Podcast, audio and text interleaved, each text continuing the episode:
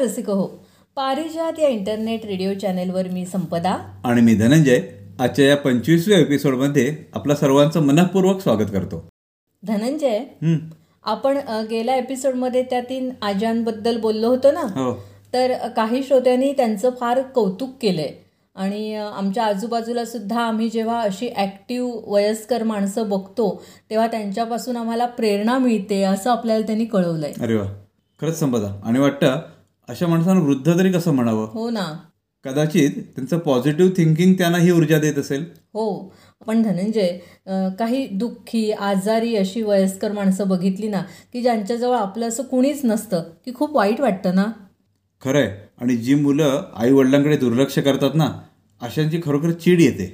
ज्याने आपल्याला लहानाचं मोठं केलं तळहातावरच्या फोडाप्रमाणे जपलं प्रत्येक क्षणी ज्यांच्या मनात मुलांच्याच भल्याचा विचार चालू असतो अशा आई वडिलांना मुलं अंतर कसं देऊ शकतात ना? जोपर्यंत आपले आई वडील सक्षम आहेत आपलं आपलं स्वतःचं करतायत तोपर्यंत त्यांच्यापासून काही कारणानिमित्त लांब असलं तरी काही हरकत नाही. कारण नोकरी व्यवसाय त्या निमित्तानं ते आवश्यकही असतं. पण जेव्हा त्यांना खरी गरज असते तेव्हा मात्र त्यांच्या जवळ असायला हवं ना. मला वाटतं त्याने आपल्याला मोठं केलं आपल्यासाठी पैसे खर्च केलेत. म्हणून त्याची परतफेड असं म्हणणं किंवा अगदी आपलं हे कर्तव्यच आहे असं म्हणणं सुद्धा चुकीचं वाटतं म्हणजे आई वडिलांच्या बाबतीत हा. कारण शेवटी हे प्रेम असतं ना म्हणजे कर्तव्य वगैरे असं हे शब्द खूप तोकडे पडतात ह्याच्या पुढे. हम्म. त्यामुळे कसं दुर्लक्ष करू शकतात? खरंच श्रोते हो आजकाल आपण बऱ्याच ठिकाणी बघतो की मुलं नोकरी व्यवसायाच्या निमित्ताने दुसऱ्या शहरात असतात किंवा परदेशात असतात. मुलगी असेल तर ती लग्न होऊन परगावी गेलेली असते. आणि दोघंच मग वयोवृद्ध आई वडील घरात राहत असतात. जोपर्यंत ते स्वतःचं स्वतः करतायत तोपर्यंत ठीक आहे. पण वयोपरत्वे मग अनेक त्यांना काही हेल्थ प्रॉब्लेम भडसावू लागतात. मग अशा वेळी त्यांनी काय करावं? हो ना. तरीही धनंजय ती दोघं असतील ना तर एकमेकांच्या आधारानं राहत असतात. पण जेव्हा त्या दोघांमधलं एकच जण मागे राहतं तेव्हा मात्र त्यांना घर खायला उठत असेल. म्हणजे जवळ पैसा असला ना तरी कुणीतरी मायेनं चौकशी करणारं असं असावं असं वाटतंच ना? जी मुलं सधन आहेत ते मग हल्लीच्या दिवसात काय करतात की दिवस किंवा रात्रीसाठी किंवा पूर्ण दोन्ही वेळेसाठी एखादी नर्स किंवा एखादी सेवा करण्यासाठी कामाला माणूस ठेवतात मग. पण नाहीतर काही जण सरळ वृद्धाश्रमाचा रस्ता दाखवतात. संपदा यावरूनच आठवलं. नुकतंच लातूर जिल्हा परिषदेनं एक ऐतिहासिक निर्णय घेतलाय. की जे जिल्हा परिषदेचे कर्मचारी आहेत. आणि जे आई वडिलांचा आपल्या सांभाळ करीत नाहीत अशा कर्मचाऱ्यांच्या पगारातून तीस टक्के रक्कम कापून ती आई वडिलांच्या खात्यात थेट जमा करण्यात येणार आहे. ओ खरंच चांगली गोष्ट आहे ही. पण स्वतःच्या आईवडिलांचा सांभाळ करावा म्हणून असा नियम करावा लागणं हे खरोखरच दुर्दैव म्हणायला पाहिजे नाही का? खरंय संपदा तू म्हणतेस ते. आपण जरा सिरियस झालोय का? म्हणजे वातावरण असं जरा गंभीर झालंय. हो. तेव्हा श्रोत्यांनाही जरा रिलॅक्स होऊ दे. तर आपण थोडं एका गाण्यासाठी थांबूया. हे गाणं गायलंय रत्नागिरीच्या ईशानी पाटणकर यांनी. कीबोर्ड साथ आहे Amey Killekar audio mixing Rajan Killekar chorus Swara Bhagwat आणि नेहा नेरुरकर.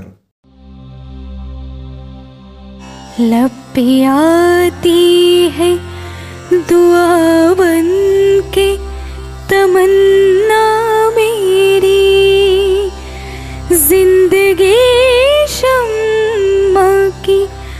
सूरत हो, खुदाया मेरी।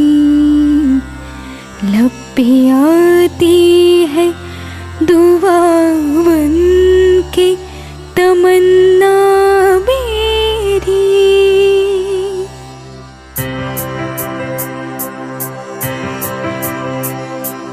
ऐ वतन वतन मेरे आबाद रहे तू। है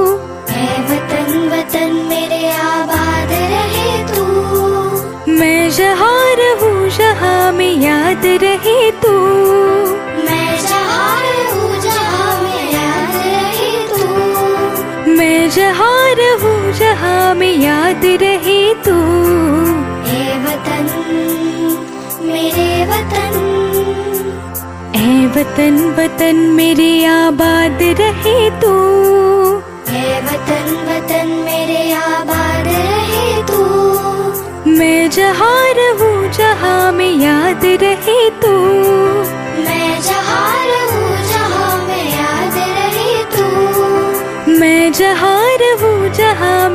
याद रहे तू।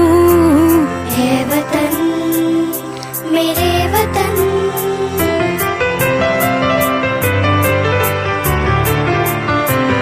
तू ही मेरी मंजिल है पहचान तुझी से।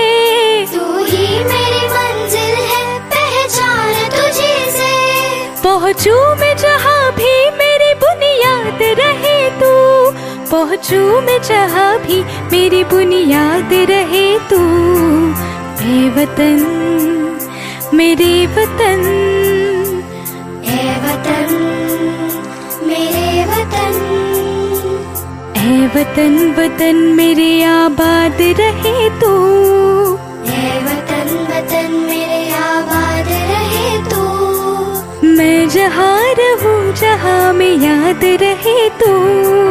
मैं जहाँ रहूँ जहाँ में रहे तू। मैं जहाँ रहूँ जहाँ में याद रहे तू। हे वतन मेरे वतन।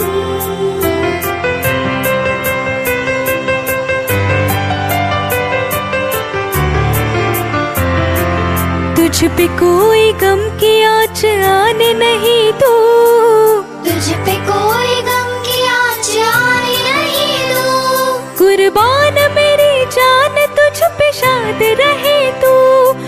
कुर्बान मेरी जान तुझ पे शाद रहे तू ए वतन मेरे वतन।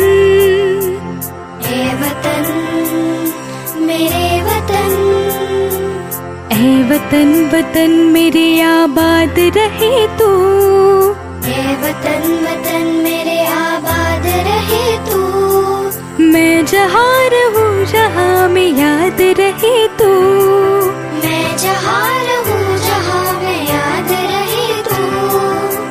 जहाँ रहूँ जहाँ में याद रहे तू। वतन मेरे वतन लब पे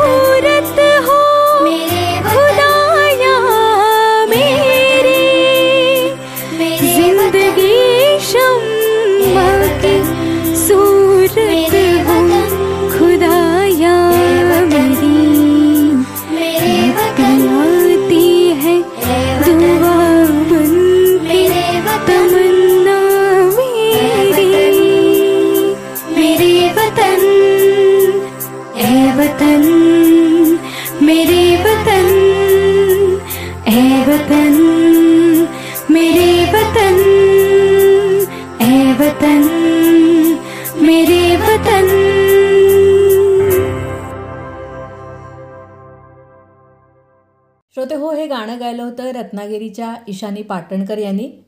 कीबोर्डची साथ होती अमेय किल्लेकर यांची ऑडिओ मिक्सिंग राजन किल्लेकर आणि कोरस स्वरा भागवत आणि नेहा नेरुरकर. आपण ऐकताय Parijat internet radio channel. Dhananjay मगाशी आपण वृद्धाश्रमाचा उल्लेख केला. तर आपल्याबरोबर आत्ता प्राजक्ता सुद्धा आहे की जिनं आपल्या सायकोलॉजीचा अभ्यास सगळा पूर्ण केलेला आहे आणि आता काउन्सिलिंगमध्ये ती प्रवेश करते. तर प्राजक्ता तू जेव्हा सायकोलॉजीच्या अभ्यासासाठी वृद्धाश्रमांना भेट देत होतीस तिथे जात होतीस तर तेव्हाचा तुझा अनुभव शेअर कर ना आपल्या श्रोत्यांबरोबर. हो करते ना. आम्ही काउन्सिलिंगच्याच इंटर्नशिपला असं जायचो वृद्धाश्रमांमध्ये. तर दोन तीन ठिकाणी आम्ही जायचो. एका ठिकाणी आम्ही जायचो ते old age hospital and home असं होतं. म्हणजे ज्या आजी आजोबांना मेडिकल हेल्थची किंवा अशी गरज आहे त्यांना तिथे ऍडमिट केलं असायचं. आणि तिथेच राहायचे ते. आणि उपचार पण तिथेच व्हायचे त्यांच्यावर. तर तिथे सुद्धा आम्ही जायचो.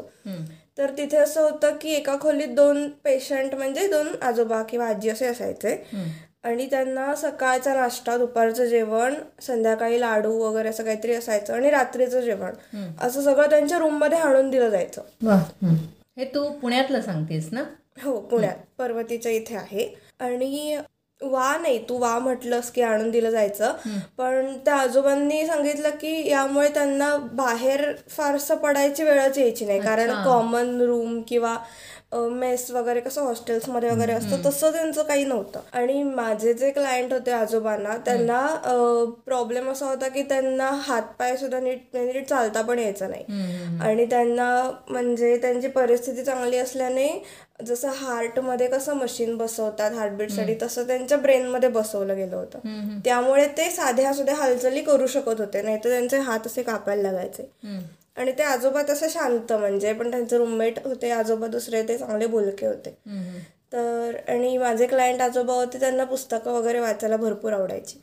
पण त्यांच्याशी बोलताना असं कळलं की तिथे पूर्ण दिवस हे सगळं तिथले तिथे आणून दिल्यामुळे पूर्ण दिवस त्यांचा त्या खोलीतच जायचा आणि त्यांचा त्यांना खूप कंटाळा यायचा मग त्यांना विचारलेलं आम्ही की तुम्ही असं एकत्र नाही का येत बड्डेला किंवा सण वगैरे? तर मग त्यांनी सांगितलं की पूर्वी ते असं करायचे पण आता स्टाफ पण बदलला आणि पेशंट पण बदललेत बाकीचे. त्यामुळे मग पूर्वीसारखं हल्ली होत नाही. तिथले तिथे संध्याकाळी फक्त पॅसेजमध्ये बाहेर येतात आणि एवढंच असतं. पण त्यांना वाटत होतं की सगळ्यांच्यात मिक्स व्हावं आपण पण. हो म्हणजे त्या दुसऱ्या शेजार म्हणजे रूममेट आजोबा होते ना त्यांनी सांगितलं की माझे जे क्लायंट होते ते शांत असायचे बोलायचे नाही. त्यांना पुस्तकं वाचायला भरपूर आवडायची. मग ते पुस्तकं वाचत असायचे. पण त्यांनी सांगितलं की तुम्ही जेव्हा जेव्हा येता तेव्हा मी सुद्धा बघितलेलं की अचानक ते असे आनंद व्हायचा त्यांना चेहऱ्यावर आणि लगेच असं पुस्तक मिटून बसायचे. हा बोलूया आता आपण अशा ह्याने. म्हणजे त्यांना पण छान वाटायचं की तुम्ही येता बोलता ते चांगलं वाटतं. म्हणजे तुमच्या वाटेकडे डोळे लावून बसलेले असायचे ते. हो. मी आपल्याकडे कोणतरी अटेन्शन देत आहे हे पण त्यांना हा आपल्याशी कोणतरी बोलतंय. आणि बाकीचा स्टाफ तिथला म्हणजे एवढं ठीक होतं म्हणजे एवढं काही नव्हतं. पण चांगली गोष्ट म्हणजे तिथल्या ज्या मेन डॉक्टर आहेत त्या खूप चांगल्या आहेत. म्हणजे त्या प्रत्येक पेशंटला त्यांना जसं शक्य होईल तसं त्यांच्याशी जाऊन बोलायच्या वगैरे. त्यामुळे त्या खूप चांगल्या होत्या. त्या चांगलं तिथलं काळजी घ्यायच्या सगळ्या पेशंट्सची वगैरे. आम्हाला पण त्यांनी खूप चांगलं सहकार्य केलं. हे एका ठिकाणचं झालं. हा. आणखीन पण तू काही हा हे हॉस्पिटल आणि ओल्ड एज होम होतं ते एक होतं. आणि दुसरा एक एका ठिकाणी जायचं ते ओल्ड एज होमच होतं. ते निवासच होतं. म्हणजे काय काय ओल्ड एज होम असे पण असतात की सकाळी यायचं संध्याकाळी जायचं पाळणा घरासारखं. हा.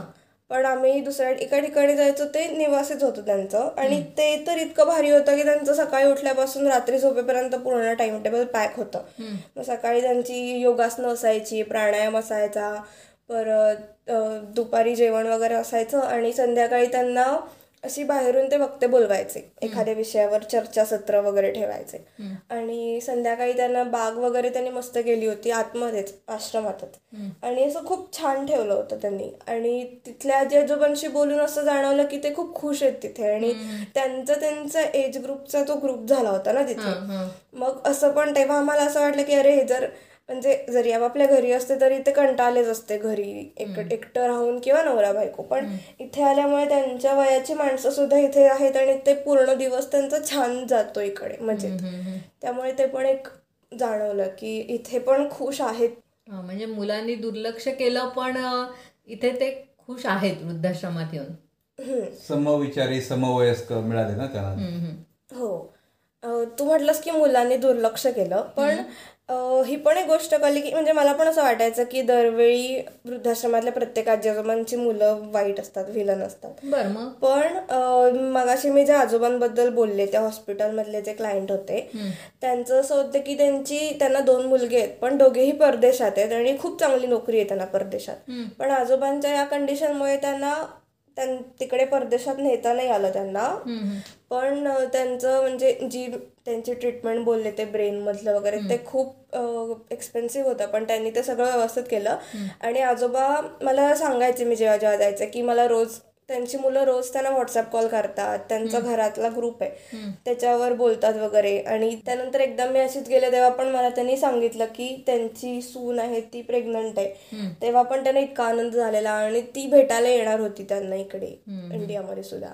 खूप खुश होते म्हणजे ते तेव्हा पण. म्हणजे असं नाही की दरवेळी मुलं मुद्दाम आई बाबांना ठेवतात ओल्ड एजमध्ये.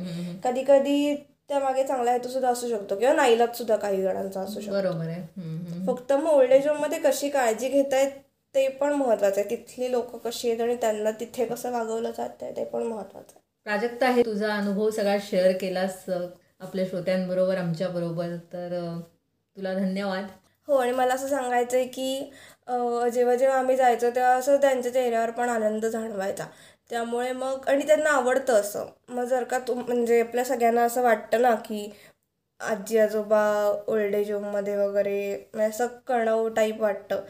त्यामुळे मग जर का आपल्याला बोलायचं असेल तर तिथली परमिशन काढून तुम्ही सुद्धा आठवड्यातनं एखाद्या दिवशी जाऊन त्यांच्याबरोबर गप्पा मारल्या तरी वगैरे चालू शकतं. त्यांना आवडेल तसं पण.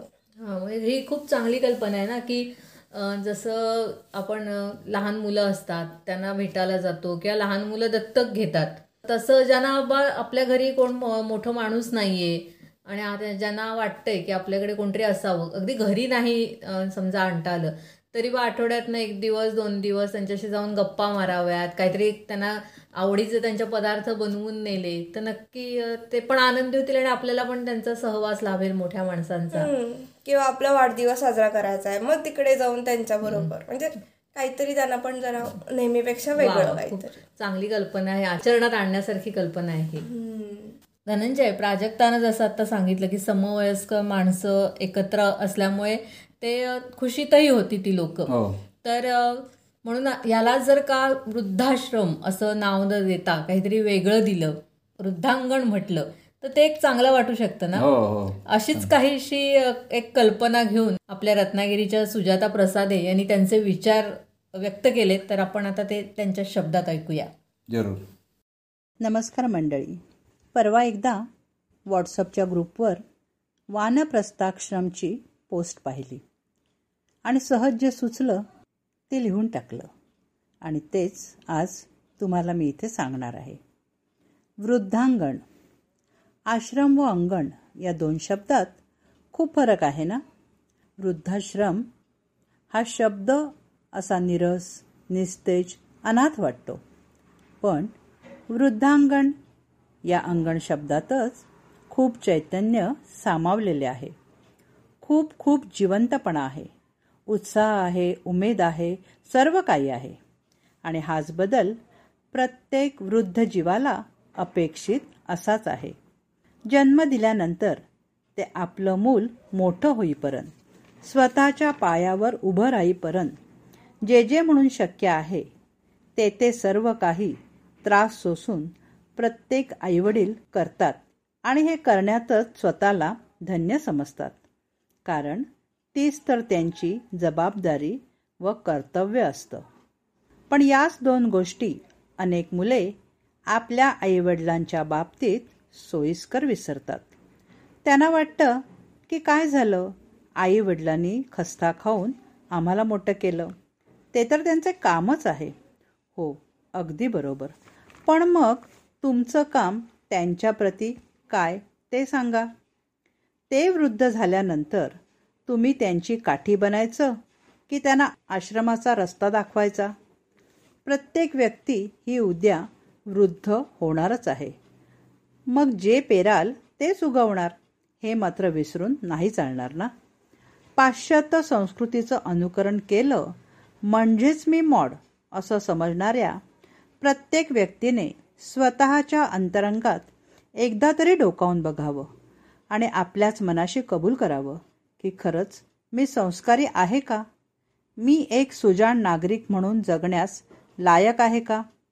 आणि समाजात वारंवार घडणाऱ्या या गोष्टी बघून मनात एक कल्पना आली की वृद्धाश्रमपेक्षा जर वृद्धांगणची निर्मिती आपण केली तर मग उतारवयात पण खूप उमेदीने आनंदाने या अंगणात आपलं उर्वरित आयुष्य जगून तरुणाईला धडा शिकवू शकू. आजकाल व्हॉट्सअपवर अनेक ग्रुप असतात. आपणही आपल्या वयांच्या लोकांचा एक ग्रुप तयार करायचा आणि मग या ग्रुपच्या माध्यमातून एकमेकांची दुःखे आनंदे शेअर करायची. आणि मग हळूहळू याच माध्यमातून एकमेकांच्या सहाय्याने असे अनोखे वृद्धांगण वास्तवात आणायचे. इकडे वृद्धांनी आपला जीवनक्रम जगताना सामाजिक कार्यात पण सहभागी व्हायचे. आपल्या वयाला झेपेल अशी खूप कामे आपण करू शकतो. माझ्या पाहण्यात साठ वयाच्या पुढील अशा कित्येक व्यक्ती आहेत की त्या तरुणाला लाजवेल असा उत्साह टिकवून आहेत.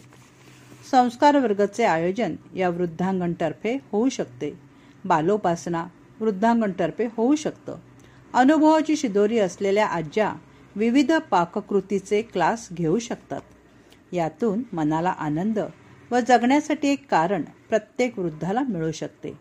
यातून समाजातील वृद्धांना वृद्धाश्रमात पाठवणाऱ्या तरुण अपत्यांना हे समजेल की ज्यांच्या आधारामुळे आपण मोठे झालो ते या वयातही आपल्या आधाराशिवाय खूप काही चांगलं जगू शकतात व दुसऱ्यांना या वयातही खूप काही चांगलं शिकवू शकतात.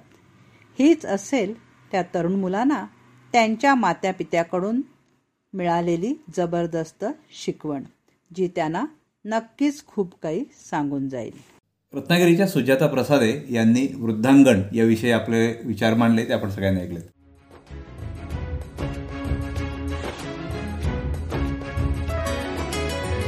पारिजात रेडिओ आपलं इंटरनेट रेडिओ चॅनल.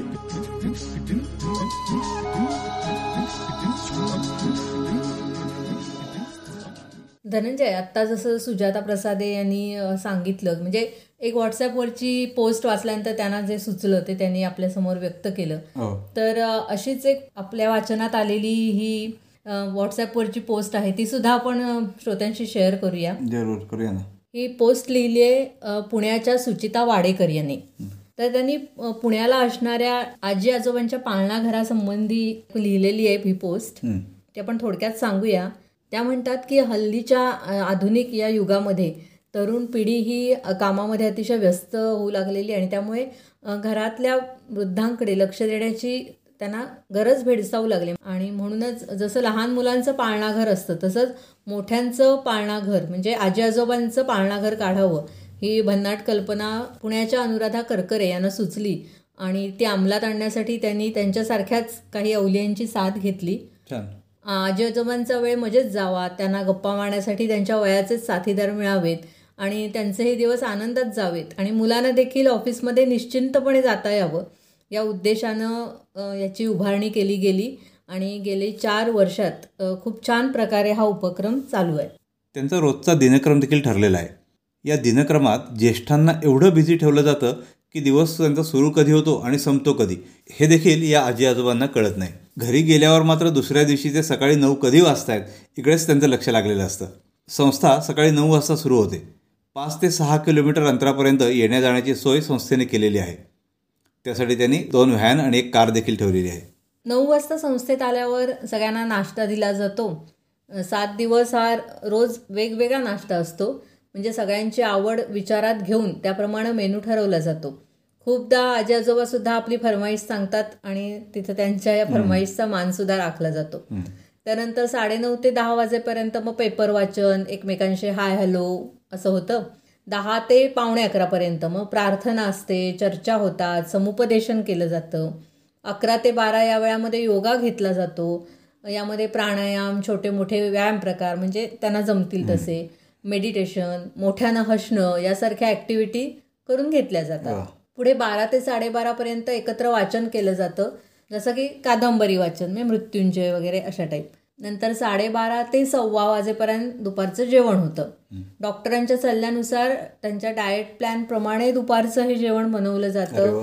हा पोळी भाजी भात वरण ताक सणवार असेल तर त्या दिवशी मुद्दाम गोड पदार्थ केला जातो. नंतर मग दीड ते तीन ही वामकुक्षी म्हणजे दुपारची झोप यासाठी हा वेळ ठेवलेला आहे. आणि त्यासाठी प्रत्येकाला कॉटची सोय केलेली आहे. सोबत उशी चादर हे सुद्धा असते. आणि मग सव्वा तीन वाजता दुपारचा चहा बिस्किट असा प्रोग्राम असतो. नंतर साडेतीन ते साडेचार ॲक्टिव्हिटी घेतली जाते. ही घेण्यासाठी बाहेरून लोक येतात. म्हणजे प्रत्येकाचे दिवस ठरलेले आहेत. दर दिवशी वेगवेगळी लोक येतात. आठवड्यातून एक दिवस मग पुस्तक वाचनाचा कार्यक्रम असतो. नंतर एक दिवस साने गुरुजींची कथामाला एक दिवस डान्स थेरपी म्युझिक थेरपी एक दिवस आर्ट आणि क्राफ्ट एक दिवस बुद्धीला चालना देणारे खेळ असं वेगवेगळ्या ॲक्टिव्हिटीज इथं केल्या जातात. पत्ते खेळले जातात कधी कॅरम असे वेगवेगळे खेळ खेळले जातात. म्हणजे कुठून तरी त्यांना बिझी ठेवलं जातं आणि आवडेल अशा प्रकारे. नंतर मग साडेचार वाजता एक छोटा नाश्ता दिला जातो लाडू चिवडा कधी दडपे पोहे असा. आणि पाच वाजता मग सगळ्यांची घरी जायची वेळ होते. त्याशिवाय दर बुधवारी म्युझिक थेरपी असते. त्यामध्ये तबला वाजवला जातो पेटी वाजवली जाते. त्यामुळे त्यांचा पूर्ण दिवस हा मजेत जातो. आणि नुसतंच मौज मस्ती नव्हे तर या आजी आजोबांच्या तब्येतीवर देखील बारकाईने लक्ष ठेवलं जातं. आणि त्यांना काहीही त्रास वाटायला लागला तब्येतीचा तर त्यांच्या मुलांना फोन करून तसं कळवलं जातं. आणि त्या मंगेशकर हॉस्पिटलला त्यांना नेऊन तिथे ट्रीटमेंट करण्याची देखील संस्थेने सोय केलेली आहे. वा वा. अगदी चांगल्या सगळ्या प्रकारे तिथे काळजी घेतली जाते. हो. तर इथं कुणा आजी आजोबांना जर ॲडमिशन घ्यायची असेल तर पाच दिवस आधी सांगावं लागतं. आणि आजी आजोबांनी दोन तास वेळ घालवल्यानंतर त्या आजी आजोबांच्या परवानगीनंच मग नंतर ॲडमिशन ही निश्चित केली जाते. या रेनबो संस्थेमध्ये आजी आजोबांना भेटल्यानंतर त्यांच्याशी बोलल्यानंतर ही पोस्ट ज्यांनी लिहिलंय त्या सुचिता वाडेकर म्हणतात की ही संस्था चालवणाऱ्या ज्या अनुराधा ताई आहेत तर त्यांना पुणे शहरामध्ये अशा वेगवेगळ्या ठिकाणी शाखा उभारायच्या आहेत आणि त्यासाठी त्यांना जागेची आवश्यकता आहे. ज्यांचे आजी आजोबा एकटे राहतात म्हणजे मुलं दूरदेशी असतात. आणि त्यांच्याकडे बघणारं कोणी नाही आहे तर अशा आजी आजोबांची पूर्ण जबाबदारी त्या म्हणतात आम्ही घेऊ. तर त्या बंगल्यांचे भाडेसुद्धा देऊ. हां पण फक्त अट एकच आहे की त्यांना बंगला हा ग्राउंड फ्लोअरला असावा अशी त्यांची अट आहे. तर लेखिका म्हणतात की या लेखामार्फत मी तुम्हाला असं सगळ्यांना आवाहन करते. म्हणजे आपण श्रोत्यांना सांगूया की कृपया लक्ष द्या या गोष्टीकडे की जर तुम्हाला पाहण्यात अथवा ओळखीत असे आजी आजोबा असतील तर त्यांच्यापर्यंत ही माहिती तुम्ही नक्की पोहोचवा. अनुराधाताईंच्या या कार्यात खारीचा हातभार आपला लागला तर चांगलीच गोष्ट आहे. तर जे कोणी इच्छुक असतील त्यांनी जरूर अनुराधाताईंशी संपर्क साधावा. तर ही संस्था चालवणाऱ्या ज्या अनुराधाताई करकरे आहेत तर त्यांचा मोबाईल नंबर आहे त्र्याण्णव त्र्याहत्तर एकतीस अठ्ठेचाळीस एकोणपन्नास. त्र्याण्णव त्र्याहत्तर एकतीस अठ्ठेचाळीस एकोणपन्नास. तर आपल्याला अधिक माहिती हवी असेल तर आपण इथे संपर्क करू शकता. नक्कीच. तर या माहितीनंतर आता थोडंसं आपण इथे थांबूया. आणखीन एक गाणं ऐकूया. श्रोते हो हे गाणं गायलंय लांजाच्या प्रशांत कापडी सिद्धी पेडणेकर आणि संजय पेडणेकर यांनी. गीतरचना आहे रत्नागिरीच्या अशरफ मुकरी यांची. संगीतकार प्रदीप कांबळे ी.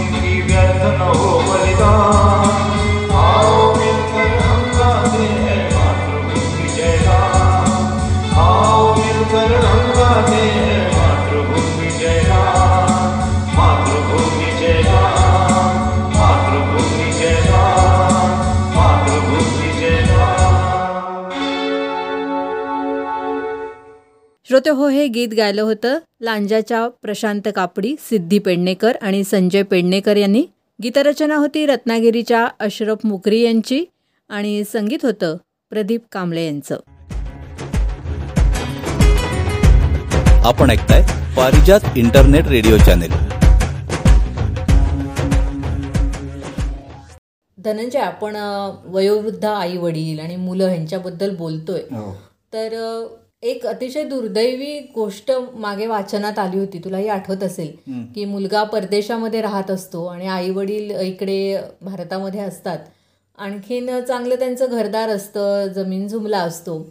पण आई अचानक आईचं देहावसान होतं आणि मग वडील एकटेच राहतात. तर ते झाल्यानंतर मुलगा परदेशातनं आपल्या गावी येतो. आणखीन वडिलांना म्हणतो की आता इतके वर्ष तुम्ही राहिलात इथेच तर आता एकटे नका राहू तुम्ही. आता तुम्ही कायमचं माझ्याबरोबर परदेशात यायचंय. तर वडिलांनाही खूप बरं वाटतं की आपल्या मुलाला आपली एवढी कदर आहे त्याला काळजी वाटते एवढी. तर आधी ते तयार नसतात कारण असं एवढं सोडून जाणं सोपं नसतं ना सगळं आपलं. तर तो म्हणतो की आता पुन्हा कधी यायला इकडे मिळेल काही सांगता येत नाही तर आपलं जे घर आहे ते जमीन वगैरे आपण विकूया सगळं. आणखीन तुम्ही माझ्याबरोबर चला. वडील पण विचार करतात ठीक आहे मुलगा एवढा प्रेमान बोलावतोय तर हरकत नाही. म्हणून सगळं घरदार काय असतं ते विकतात जमीन विमीन विकतात. आणि व परदेशात जायचा दिवस ठरतो. त्याप्रमाणे जमा झालेली पुंजी असते ती मुलाच्या स्वाधीन करतात आणि त्याच्याबरोबर जायला निघतात. एअरपोर्टला आल्यानंतर मुलगा त्यांना एका ठिकाणी बसवून ठेवतो आणि म्हणतो की मी जरा चौकशी करून येतो तुम्ही इथे थांबा. ते बसतात तिथे वाट बघत. एक तास होतो दोन तास होतात तीन तास होतात. आणि मुलगा अजून कसा आला नाही? मग चौकशी करायला गेला ते अर्धा एक तासात येईल ना? म्हणून मग त्यांना वाटतं हो काय आता नक्की काय प्रकार आहे? कळत नाही. असाच एक परोपकारी माणूस असतो तो त्यांच्या जवळ येतो आणि त्याला पण जरा वाटतं की हे एकटे कसे आहेत? आणि तो जवळ आलेला बघितल्या त्यांना जरा धीर येतो आणि ते म्हणतात की असं असं झालंय माझा मुलगा मला घेऊन परदेशात चालला होता. पण तो अजून आलाच नाही चौकशी करायला गेला तो. तर मग ते नाव बी विचारतात. कितीची फ्लाईट होती तुमची? वगैरे सगळं तो माहिती करून घेतो. म्हणाला बघतो मी आता काय करायचं ते. म्हणून तो जाऊन चौकशी करतो. तर तो जो मुलगा असतो तो वडिलांचं जे सगळं विकून आलेले पैसे वगैरे असतात ते आपल्याबरोबर घेऊन वडिलांना मात्र तिथेच एअरपोर्टवर बसवून त्या फ्लाईटनं निघून जातो. हे जेव्हा त्या वडिलांना कळतं तर अक्षरशः धक्का बसतो त्यांना. तर ते एकदम हताश होतात आणि ते त्या माणसाला म्हणतात की आता मी करू काय? तर मला आता घर नाही दार नाही माझ्या हातात पैसा नाही सगळं होतं ते मी विकून टाकलं. तेव्हा तो जो माणूस असतो तो खरोखरच चांगला असतो. तो म्हणतो काळजी करू नका की एक तुमचा मुलगा तुम्हाला सोडून गेला तरी दुसरा मुलगा तुमचा इथे आहे. आणि मला कोणीही नाही आई वडील तर माझ्या मुलांना तुम्ही आलात तर आजोबा मिळतील आम्हाला घरात कोणतरी मोठं माणूस मिळेल. तर तुम्ही काही काळजी करू नका माझ्याबरोबर चला आणि तुम्ही आता माझ्याकडे राहायचं. असं म्हणून तो आपल्या घरी त्यांना घेऊन येतो आणि ते आजोबा तिथे राहायला लागतात. बघा म्हणजे कुठचं कोण माहिती नाही आणि तरी तो त्यांना घेऊन जातो आणि ते राहतात त्यांच्या घरी नंतर. म्हणजे ज्यांच्याजवळ असतं ना त्यांना या वडीलधाऱ्यांची किंमत कळत नाही. पण ज्यांच्याकडे नसतात तर त्यांना वाटत असतं की कोणतरी एक असं मोठं असावं की आहे आपल्या पाठीशी. असं वाटतं. म्हणजे त्यांचं एक असणं सुद्धा आपल्याला आनंददायी असतं. हो. तर अशी ही गोष्ट श्रोते हो वाटली की तुमच्याशी शेअर करावी म्हणून आम्ही मुद्दाम सांगितली. तसंच संपदा मी असं पण काही ठिकाणी ऐकलंय. की मुलं जशा मग त्या आईवडिलांकडून इस्टेटीच्या वाटण्या करून घेतात आणि त्यानंतर मग आई वडिलांची देखील वाटणी करतात. अरे म्हणजे? म्हणजे समजा दोघे जर भाऊ असतील तर एक काय सांगतो दुसऱ्याला की सहा महिने तू आईला ठेव मी वडिलांना ठेवतो. अरे अरे अरे. आणि सहा महिने झाल्यानंतर आपण बदली करूया. म्हणजे आई माझ्याकडे येईल आणि वडील तुझ्याकडे जातील. म्हणजे खरं तर या वयामध्ये त्यांना एकमेकांना जवळ राहण्याची गरज असते. हो. सुखदुःखात सामील होण्यासाठी. हो. पण ही म्हणजे ताटातूट तर करतातच. पण त्यांना आई जास्त आपल्या घरी ठेवण्याकडे जास्त इंटरेस्ट असतो त्यांचा. अच्छा हं. का तर मग घरी काम करायला हक्काचा बायकोला माणूस मिळेल. बापरे काय माणसं काय. मेंटॅलिटी असते लोकांची बघ. खरंच. म्हणजे असं कोणी वागू नये आणि असं कोण वागत असेल ना तर त्यांना खरंच आपण समजावून नीट सांगितलं पाहिजे की जमेल तितके दिवस तुमच्याकडे ठेवा एक एक महिनाच ठेवा आणि बदली करा. पण आई वडील दोघांना एकत्र ठेवा. की त्यांचे जे काही आता दिवस वर्ष उरलेली आहेत तर त्यांना एकमेकांच्या सहवासात ती घालवू देत. आणि गरज असते ना म्हणजे वय वाढलं तरी एकमेकांच्या साथीची गरज हो, असते एकमेकांना. भावनिक आधार असतो. भावनिक आधार असतो. तर श्रोते हो या सगळ्या गोष्टी ज्या आहेत तर आपल्या घरातही वडीलधारी माणसं असतील काही वर्षानं आपणही त्या स्टेजला जाऊन पोचणार आहोत. तर त्यावेळेला ह्या गोष्टी आपणही लक्षात ठेवू की आपण जेव्हा त्यांच्या वयाचे होऊ तेव्हा आपणही आपल्या मुलांना थोडंफार समजावून घेऊ. आता जसं ते आपल्या कलानं घेत आहेत तसं आपणही आपल्या मुलांच्या कलानं तेव्हा वागू. आणखीन आपल्यामुळे मुलांचं आयुष्य कसं आनंददायी होईल याचाही आपण वडीलधाऱ्यांनी विचार केला पाहिजे. नक्कीच. तर याच नोटवर इथेच हा विषय आता आपण संपूया कारण दुसऱ्या अजून एका विषयाकडे आपल्याला वळायचं आहे कारण ते म्हणजे सुप्रसिद्ध गायिका सुमन कल्याणपूर यांचा आज चौऱ्याऐंशीवा वाढदिवस आहे. हो. तर त्यानिमित्तानं अतिशय सुंदर असा कार्यक्रम श्रोते हो तुमच्यासाठी आम्ही घेऊन आलोय. याचं लेखन केलंय नाशिकच्या अरुण ढवळे यांनी आणि याचं वाचन केलंय पुण्याच्या अपर्णा वाईकर यांनी. तर ऐकूया हा कार्यक्रम. कभी आज, कभी कल, कभी परसों, ऐसे ही बीते बरसों। हमारे सुनते ही नहीं साजना। देखो जी, सुनते ही नहीं साजना।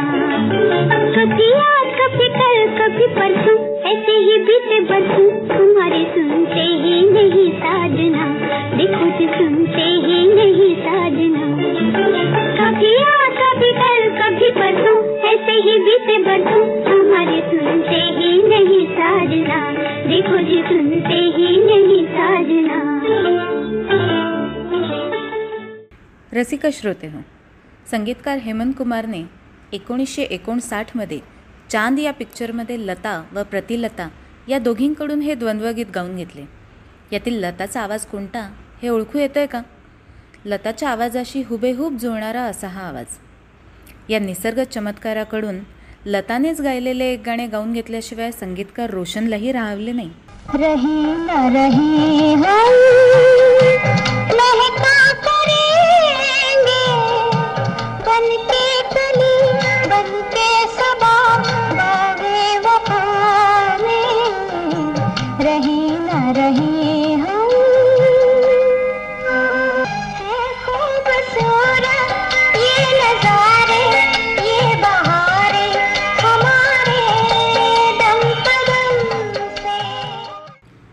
ममता चित्रपटात दोघींनीही वेगवेगळे गायलेले हे सुरेल गाणे आहे.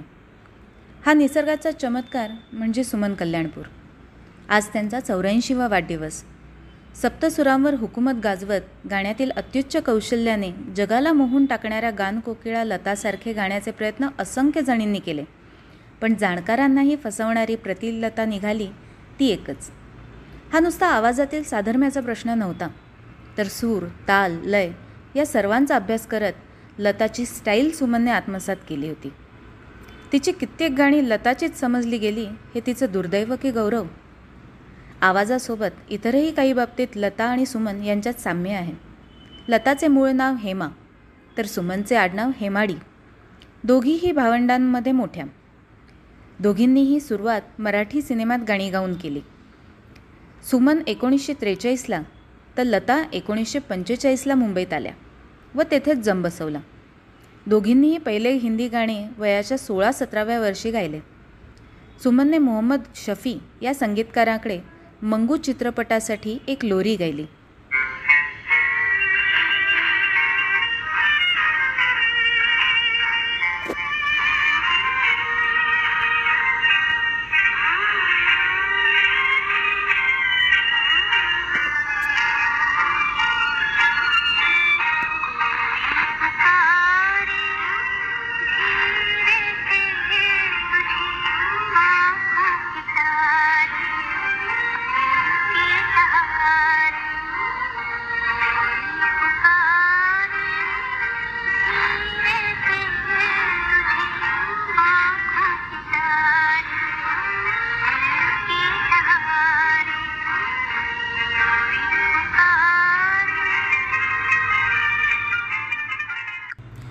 हा सिनेमा नंतर ओ पी नय्यरकडे गेला. त्याने फक्त ही लोरी ठेवली. नंतर आर पारमध्ये सुमनला फक्त एक ओळ गायला दिली. लताप्रमाणेच सुमन ही ओपीकडे नंतर कधीच गायली नाही. मात्र या गाण्याच्या वेळी सुमनला स्टुडिओमध्ये तिची आयडॉल लता भेटली व सख्ख्या बहिणीप्रमाणे तिच्याशी गप्पा मारता आल्या. याचा सुमनला जास्त आनंद झाला होता. दोघींनाही पेंटिंगची आवड होती. सुमनने तर जे जेमधून जी डी आर्ट्स केले होते. सुमनने सर्वात प्रथम केशवराव भोळे व नंतर उस्ताद अब्दुल रहमान खानकडे संगीताचे धडे गिरवले. लताची स्टाईल हुबेहूब आत्मसात केली. लताची कारकीर्द बहरात होती तेव्हा तिच्यासारखा आवाज हा सुमनसाठी जणू शाप होता. त्या काळात लताची शंभर रुपये प्रत्येक गाण्याला अशी बिदागी न परवडणारे निर्माते लतासाठीची गाणी सुमनकडून गाऊन घेत. पण मग जेव्हा लताचे मोहम्मद रफीसोबत काही मतभेद झाले तेव्हा त्यांनी एकत्र गाण्याचे बंद केले. त्याचवेळी लताचे एस डी बर्मन शंकर जयकिशन यांच्याशीही काही काळ वाद होते. तेव्हा निर्माते व संगीतकारांनी लताची सख्खी बहीण आशापेक्षा सुद्धा तिच्या आवाजाशी साम्य असणाऱ्या सुमनला जास्त पसंती दिली. तिने मग शंकर जयकिशनकडे मीना कुमारीसाठी ओ मेरी लाडली रफीबरोबर मुमताजसाठी आजकल तेरे मेरे प्यार के चर्चे साधनासाठी तुमने पुकारा और हम चले आए. हेमा मालिनीसाठी चले जा चले जा जहाँ प्यार मिले. एस डी बर्मनकडे वहिदासाठी न तुम हमें जानो. नौशादकडे मुकेशसोबत वैजंतीमालासाठी मेरा प्यार भी तू है. रोशनकडे रहे ना रहे हम. मीना कुमारीसाठी ऐसे तो ना देखो कि मर जाए हम. सलील चौधरींकडे तुम्हें दिल से चाहे. खय्यामकडे नंदासाठी ठहरिये होश में लाऊं तो चले जाइएगा. मदन मोहनकडे नूतनसाठी दिलने फिर याद किया अशी कित्येक गाणी गायली. जरा ऐकूया.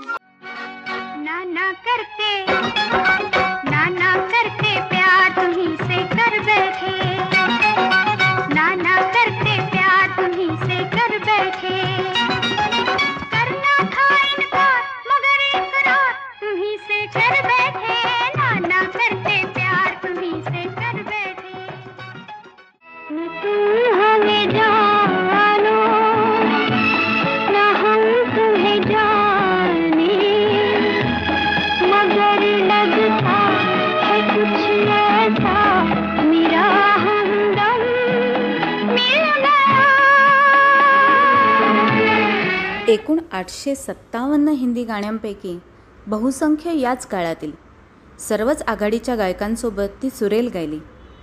शास्त्रीय पाया असलेली गाणीही तिने तितक्याच ताकदीने गायली. सूर सिंगार संसद सिनेमातील शास्त्रीय संगीतासाठीचा मानाचा पुरस्कार तीन वेळा सुमनला मिळालेला आहे.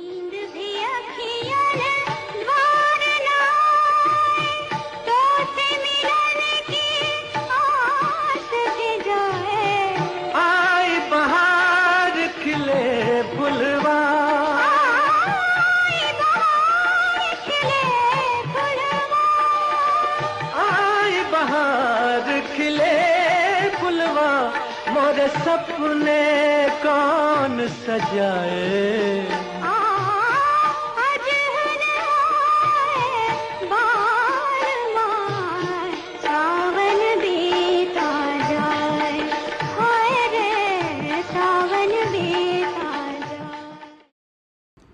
या प्रसिद्ध शास्त्रीय संगीतासोबतच मेरे संग गा गुनगुना हे गाणे तिने जानवर या सिनेमात शंकर जयकिशन यांचेकडे गायले. काही काळाने आपसातील मतभेद मिटवून लताने आज फिर जीने की तमन्ना है असं गात पुन्हा आपलं साम्राज्य स्थापन केलं. मग सुमन मागे पडली. तिला क्वचितच गाणी मिळू लागली.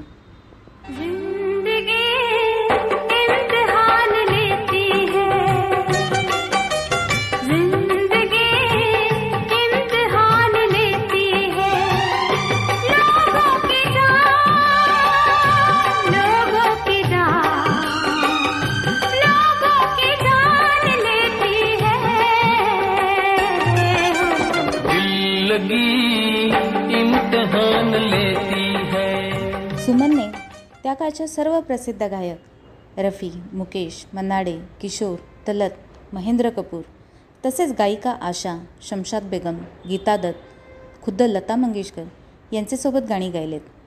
त्याचबरोबर शंकर जयकिशन लक्ष्मीकांत प्यारेलाल नौशाद कल्याणजी आनंदजी एस डी बर्मन हेमंत कुमार रोशन खय्याम एवढंच नाही तर लताचे कट्टर चाहते मदन मोहन आणि सलील चौधरी यांच्याकडे ही गाणी गायलेत. मीना कुमारी नूतन वहिदा वैजंतीमाला हेमा मालिनी मुमताज तनुजा सुचित्रा सेन साधना नंदा अमिता या त्या काळच्या नामांकित अभिनेत्रींना आवाज दिला. महाराष्ट्र शासनाचा लता मंगेशकर पुरस्कारही त्यांना मिळालेला आहे. तिने बंगाली भोजपुरी कन्नड पंजाबी उडिया असंख्य भाषेत गाणी गायलेत. आपल्यासाठी जिव्हाळ्याची गोष्ट म्हणजे तिची सुमधूर मराठी भावगीतं आणि भक्तिगीतं.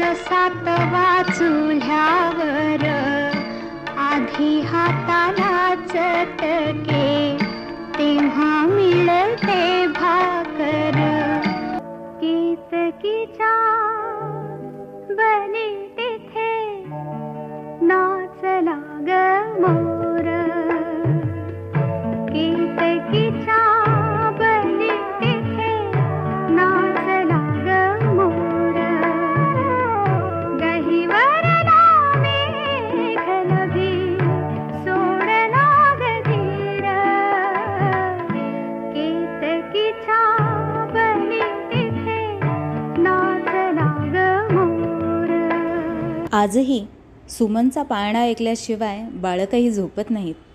तर कधी तिचा आवाज ऐकून आपलंच देहभान हरपून जायला होतं? निंबोणीच्या झाडा मागे चंद्र झोप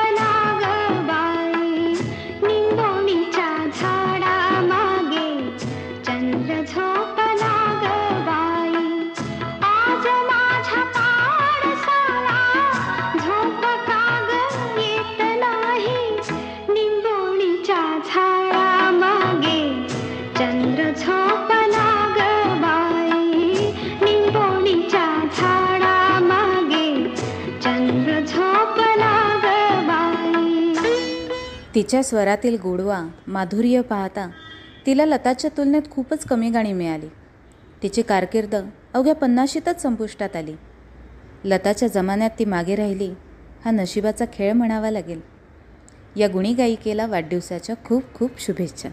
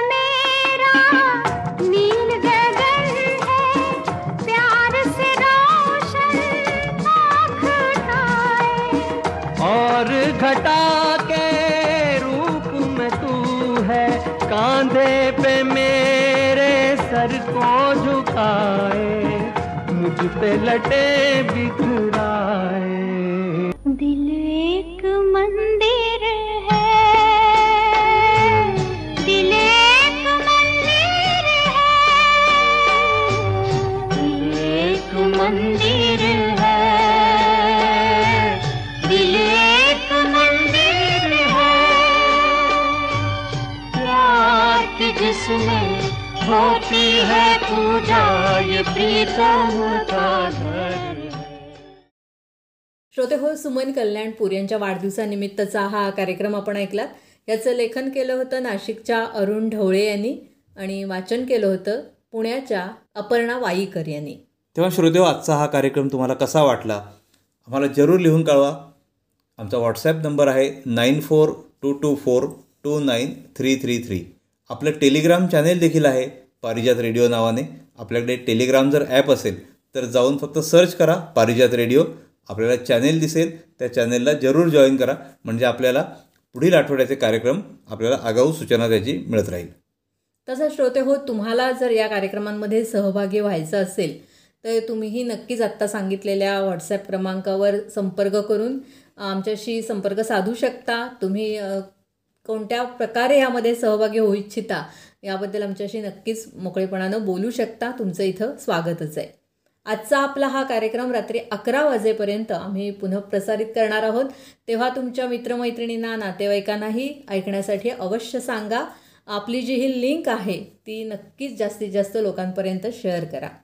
आपले जुने सर्व एपिसोड्स आपण ऐकू शकता आमच्या अँकर डॉट एफ एम या पॉडकास्ट प्लॅटफॉर्मवर आणि त्याचबरोबर गुगल पॉडकास्टवर देखील. पारिजात रेडिओ सर्च करा आणि ऐका आमचे जुने सर्व एपिसोड्स तेव्हा श्रोते हो भेटूया येत्या गुरुवारी अर्थात चार फेब्रुवारीला. सकाळी सात वाजता नव्या कोऱ्या फ्रेश कार्यक्रमासह. आणि आता या कार्यक्रमातून मी संपदा. आणि मी धनंजय आपला निरोप घेतोय. नमस्कार. नमस्कार.